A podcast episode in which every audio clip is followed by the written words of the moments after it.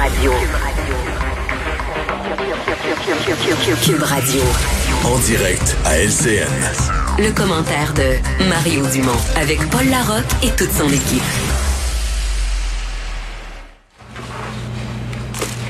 Les bons lunchs ont des tubes?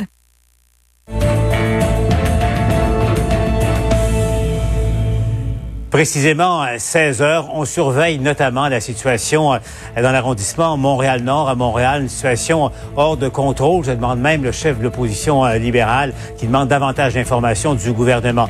Au même moment, pas très loin de là, il y a éclosion de plusieurs cas de la Maisonneuve-Rosemont, l'hôpital très important, donc euh, dans l'est de Montréal, plus de 165 cas à l'intérieur de l'hôpital. Pendant ce temps, à Ottawa, les partis se sont finalement entendus là pour changer un peu les modalités du programme euh, du PCU pour euh, les étudiants. C'est sûr que c'est préoccupant. C'est sûr que Montréal est préoccupant. On, on doit le dire clairement. C'est préoccupant à, Montréal-Nord, c'est préoccupant également dans certains hôpitaux.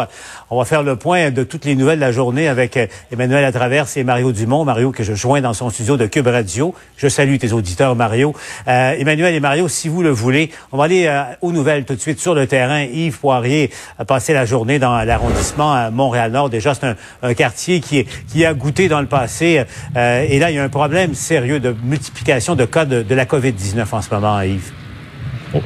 Absolument. Le quartier où on se trouve, Paul, donc en termes de taux de contamination, c'est le plus élevé en ce moment en ville par 100 000 habitants. Regardez ici, Paul, sur la rue derrière l'école bleue tantôt qui ont apposé ces affiches COVID-19 mises à sens unique vers l'est parce qu'on change, imaginez-vous, des sens à des rues et on installe derrière moi des corridors donc sanitaires avec la distanciation sociale de 2 mètres. C'est problématique dans le quartier, tellement préoccupant qu'on le disait, oui, le chef de l'opposition, M. Arcan à Québec, qui est descendu ici avec trois députés de son équipe équipe, du quartier, évidemment, notamment la députée de Bourassa, Mme Robitaille, pour réclamer plus de tests de dépistage avant qu'on procède, Paul, au déconfinement de ce quartier. Euh, et c'est préoccupant, je le disais. Cela dit, je me suis entretenu tantôt avec un citoyen euh, qui se remet péniblement de la COVID-19. Il était chez lui sous l'ordre de son médecin. C'est un homme de 65 ans. Il est seul. On s'est également entretenu avec d'autres citoyens de Montréal-Nord qui faisaient leur épicerie tantôt avec toujours cette distanciation sociale obligatoire et Voici quelques-unes des réactions sur le terrain.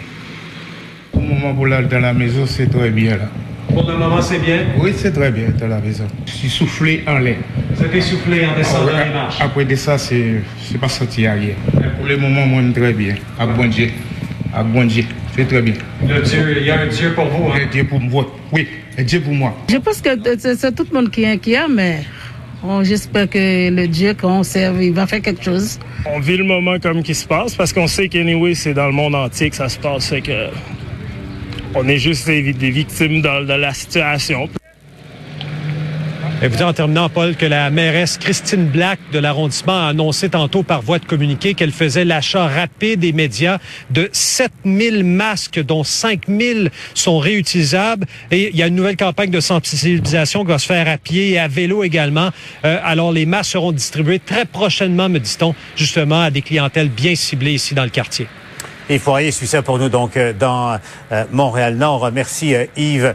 je vais retrouver Mario et Emmanuel. Emmanuel d'abord. Donc, et je le précise, il n'y a pas qu'à Montréal-Nord, c'est vrai dans le quartier Saint-Michel, dans l'arrondissement un peu plus au nord de, de Rivière-des-Prairies, mais il y a vraiment une zone. Emmanuel, on regarde ça, là, c'est vraiment l'épicentre de la COVID-19 au Canada, c'est dans l'arrondissement en question. Oui, et quand on regarde euh, les chiffres en termes de proportion de euh, la population, ça dit tout. La moyenne au Québec, c'est 300 cas par 100 000 habitants. On sait que Montréal est plus contaminé. La moyenne à Montréal, c'est 600 cas par 100 000 habitants. Paul, à Montréal-Nord, c'est plus de 1300 cas par 100 000 habitants. Alors, ça vous donne une idée. Euh, c'est un quartier qui est vraiment devenu une zone très chaude, je dirais. Et le problème auquel les, les autorités sont confrontées en ce moment, c'est qu'on est encore dans un contexte où on teste le personnel des hôpitaux, les patients qui ont des symptômes, les gens dans les CHSLD. Et donc, on n'a pas un vrai portrait de la situation sur le terrain. Alors, quand on parle de rouvrir Montréal, ben, pour rouvrir une ville, il faut que l'éclosion soit contenue. Pour que l'éclosion soit contenue, il faut savoir elle est où, comment et avoir les bonnes mesures en place. Donc, on est encore loin là, d'avoir même pris les mesures pour resserrer tout ça. Là. Mhm, oui, parce que euh, on a entendu parler de cela de manière officielle hier. Il y a quelques mesures, on l'a vu dans, la rue. Mais Mario, de manière plus générale, quand, quand, on regarde le gouvernement à Québec là, qui fait un pas de plus vers euh, un déconfinement partiel avec une échéance un peu plus tardive à Montréal. Mais euh, je faisais l'analogie avec Emmanuel tout à l'heure, Mario. C'est un peu comme si on redémarre, on redécolle l'économie comme un avion sur la piste qui s'apprête à décoller. Et là, il y a un voyant rouge qui s'allume dans le cockpit. Ouais, pour Montréal. Et c'est, euh, ça nous ramène aux déclarations de M. Legault, euh, du ministre Fitzgibbon, qui me les rappelait ce matin en entrevue. Euh, M. Arruda l'a redit. Euh, on, se garde la possibilité. C'est une date. Les, les dates de réouverture pour Montréal sont plus loin et on se garde la possibilité de les reporter encore, de les bouger encore.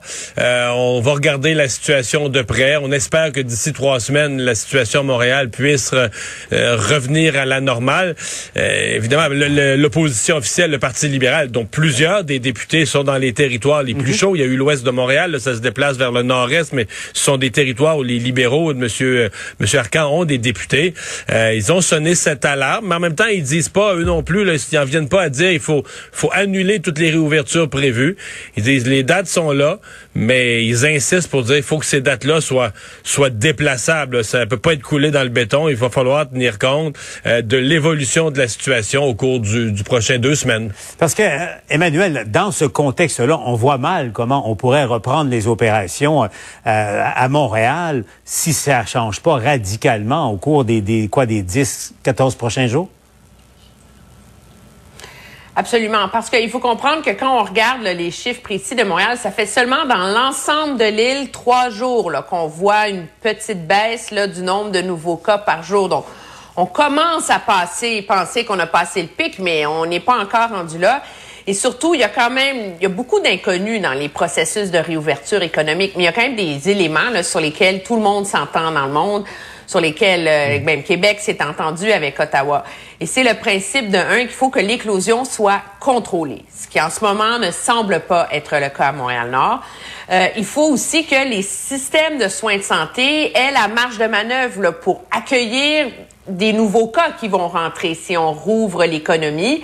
Euh, il y a des grosses inquiétudes à ce chapitre-là à cause de un de l'absentéisme, encore euh, les infirmières euh, les euh, qui sont en isolement volontaire parce qu'ils sont allés en CHSLD, etc., etc., et la situation dans les hôpitaux de Montréal qui sont très chauds, là, comme Maisonneuve-Rosemont, Sacré-Cœur. Donc, c'est très fragile tout ça.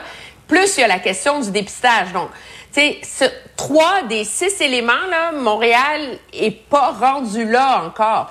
Et donc, c'est ce qui fait, moi, je pense qu'on demeure dans une situation euh, assez euh, précaire où il faut absolument que le gouvernement euh, laisse la porte ouverte là, à retarder tout ça. Ça sert à rien de rouvrir Montréal trop vite si on est pour voir la situation dégénérer et perdre les, progrès qui ont été hmm. accomplis jusqu'ici. Emmanuel, tu, parlais de la situation à Maisonneuve-Rosemont un peu plus tôt. J'avais une entrevue Dr François Marquis qui dirige les soins intensifs à Maisonneuve-Rosemont. Il y a une situation qui est problématique, mais il a quand même tenu à, mettre les pendules à l'heure. C'est pas alarmant mm-hmm. encore, c'est pas hors contrôle. On l'écoute et Mario, je vais à toi ensuite faut comprendre que quand on parle d'unité en éclosion, s'il y a deux ou trois patients sur une unité qui est en éclosion, l'unité est dite en éclosion, il va rester avec ce statut-là pour 28 jours. Donc là, je peux vous annoncer tout de suite que vous pouvez pas voir le chiffre diminuer pour le prochain 28 jours.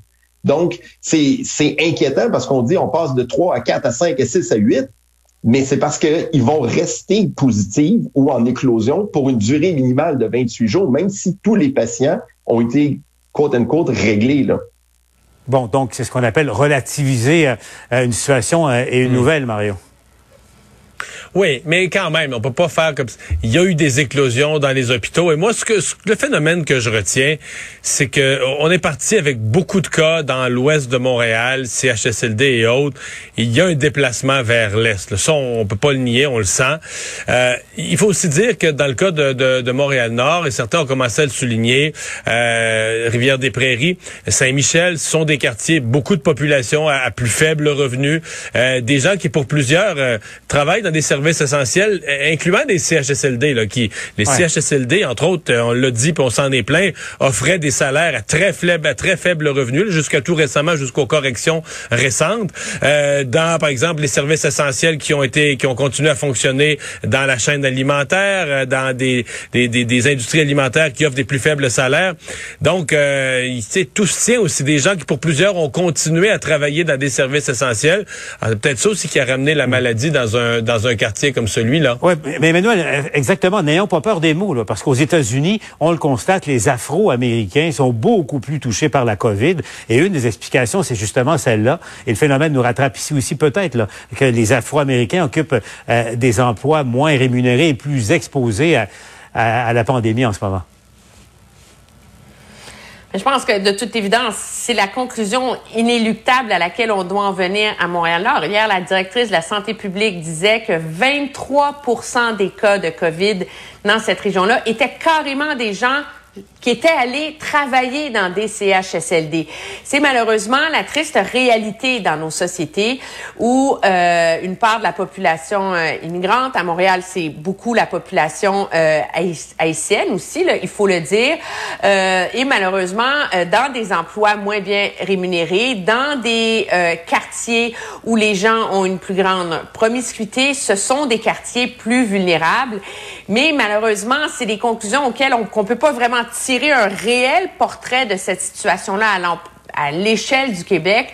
Hmm. Parce que euh, on n'a pas les données itemisées par euh, origine ethnique euh, ou, ou, quoi que ce soit. Ça fait pas partie des mœurs ici de faire ça. mais c'est sûr qu'à Montréal-Nord, la précarité, la vulnérabilité et la concentration de travailleurs à faible revenu dans les services essentiels et plus vulnérables, ben, tout ça, c'est comme une recette parfaite pour avoir une éclosion. L'autre nouvelle euh, de la journée également, ben, ça concerne une autre étape dans le plan de déconfinement du gouvernement. Euh, Mario Emmanuel, allons retrouver Alain Laforêt euh, pour faire le point pour ceux et celles qui joignent à nous. Il y en a plusieurs à cette heure-ci. Alain, donc, on va lever progressivement, ça va être espacé dans le temps, les, les, barrages policiers là, établis un peu partout au début du confinement. Parce que ça devient quand même insoutenable si on relance l'économie de maintenir ces points euh, de contrôle. On va enlever, on va en relever 8 sur 12. Mais attention, Paul, ce sera pas le temps d'aller, à, pensez pas aller à la pêche aux escoumins euh, au cours des prochaines semaines. Ça sera vraiment pas le cas. C'est vraiment pour permettre, entre autres, que les travailleurs puissent aller d'une région à l'autre. Donc, dès le 4 mai, Laurentides, la Nodière, Chaudière-Appalaches, Rouen, 11 mai, Outaouais, Abitibi, Latuc, Saguenay-Lac-Saint-Jean, 18 mai, Bas Saint-Laurent, Gaspésie, Île de la Madeleine, Charlevoix, Côte-Nord, et à déterminer, parce qu'on n'a pas pris encore de décision, Nord du Québec, Basse-Côte-Nord, Mingani, euh, euh, Nunavik, Terre-Crée du Nouveau euh, de la baie James et le, la ville de Gatineau. Donc, il n'y aura pas de circulation entre Ottawa et Gatineau. On dit qu'on pourrait reculer. écoutez la ministre de la Santé.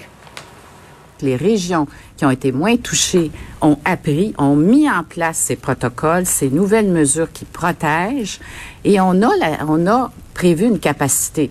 Mais effectivement, on compte sur la population pour euh, évidemment garder les mêmes consignes, appliquer les mêmes consignes, parce que si on voyait qu'il y avait une augmentation euh, significative, on serait obligé de, refermer le robinet. Bon, entre-temps, euh, c'est toujours euh, très, très problématique dans plusieurs CHSLD. Maintenant, on connaît euh, à peu près, Alain, le plan de déploiement des militaires qui sont toujours pas arrivés encore, mais qui vont, qui vont commencer à, à prêter main forte dans plusieurs CHSLD au Québec. 400 militaires déployés dès aujourd'hui, entre autres dans 8 CHSLD, euh, Grace Dark, Reine-Élisabeth, Berthiaume du Tremblay, Vigie Mont-Royal, de la Salle, Centre d'hébergement euh, Saint-Laurent, CHSLD Argyle et Benjamin et Victor Rioux-Cello. C'est les endroits où les militaires seront déployés au cours des prochains jours. À la forêt, à l'Assemblée nationale. Mario, donc, euh, ces militaires, euh, ça prend quand même du temps avant, avant le déploiement. Là, on sentait qu'à Québec, on espérait que ça, ça, se fasse plus vite que, que plus tard. Hein? Ouais, c'était c'était plus long que, que prévu. Puis je me souviens d'une conférence de presse. Je remonte euh, plusieurs semaines euh, passées.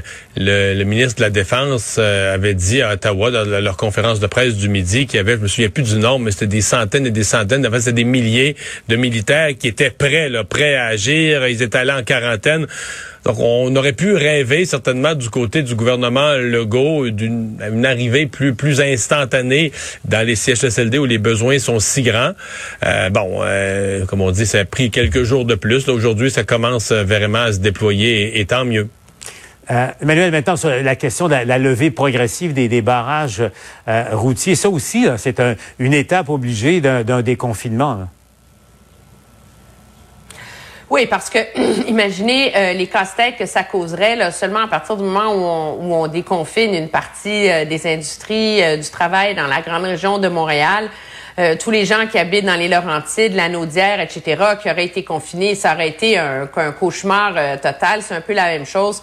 on a le même problème aussi dans d'autres régions, mais on voit, le gouvernement est conscient que ça vient avec un risque. Hein, c'est comme le reste de l'ouverture de l'économie.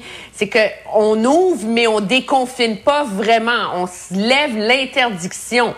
Mais il y a encore le, message là, euh, très clair du gouvernement de dire, écoutez, ce n'est pas un appel à la libre circulation, aux promenades, à aller dans vos chalets, etc., à vous déplacer de région en région.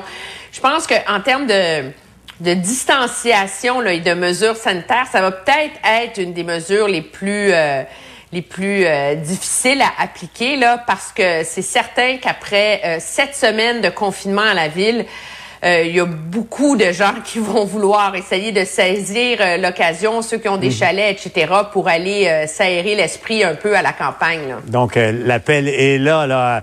Mario, c'est pas pour demain Rivière-du-Loup ou Kakuna, là, malheureusement. Hein. Non, mais ça reste pas clair pour moi cette annonce-là, dans le sens que qui, euh, qui a, le droit maintenant et n'avait pas le droit avant? Parce que pour les gens qui avaient une raison essentielle d'y aller, c'était déjà permis. Là, on a l'impression que c'est les mêmes gens, parce qu'on dit toujours les déplacements non essentiels, on n'est pas censé les faire. Alors, c'est comme s'il y a les mêmes gens qui ont le droit, il n'y en a pas de nouveaux qui ont le droit d'y aller. C'est juste qu'il n'y aura plus de barrage policier. Fait que si tu y vas puis t'as pas vraiment d'affaires ou tu vas visiter des gens puis tu seras pas supposé, on t'attrapera pas au barrage policier. Mais pour moi, là, il y a quelque chose dans le message du gouvernement qui sont les gens qui n'avaient pas le droit et qui auront le droit. Euh, pas clair pour moi. On a juste l'impression il y aura plus, on payera plus des policiers là, pour faire le barrage. Ce sera ça la différence. Mais mhm. techniquement, si tout le monde respecte la distanciation, les règles, le fait de pas voyager pour rien, il y a personne de plus qui devrait y aller dans ces régions-là. C'est ambigu. Emmanuel, effectivement, hein, en terminant, donc, euh, ça va, ça sera pas illégal, mais ça va rester illégitime. Est-ce que je résume? Oh, que c'est bien dit, tu le sens de la formule. Non, c'est ça, ça sera pas illégal. Je pense aussi qu'à partir du moment où on ouvre la construction, on avait quand même un certain euh, défi, là, parce qu'il y a beaucoup de travailleurs de la construction qui finissent par travailler dans des zones où ils n'habitent pas euh, nécessairement. Donc ça, ça posait problème. Et la réalité, c'est quand tu confines clairement des régions, ben euh, si l'usine est dans la Naudière, mais que tu habites dans les Laurentides, ben là, il y avait tout un casse-tête. Puis c'est quand même énormément de mhm. main-d'œuvre de bloquer des sorties d'autoroute sur la 15 ou, ou, ou sur la 40. Donc, encore une fois, le gouvernement mise sur la bonne foi, la discipline des Québécois. Mais il y, a un, flou artistique, là, c'est certain. Oui, la, ministre, la, vice-première ministre parlait des euh, les Québécois sont dociles. C'est corrigé pour dire ensuite euh, disciplinés. Disciplinés. Mario, Emmanuel, on vous retrouve euh, au TVA Nouvelles. Merci d'avoir été là. Dans un instant, nous, on va aller retrouver Raymond Filion à Ottawa, où, imaginez, miracle, les partis se sont entendus pour modifier un peu le programme d'aide pour les étudiants cet été. Raymond, dans un instant avec nous.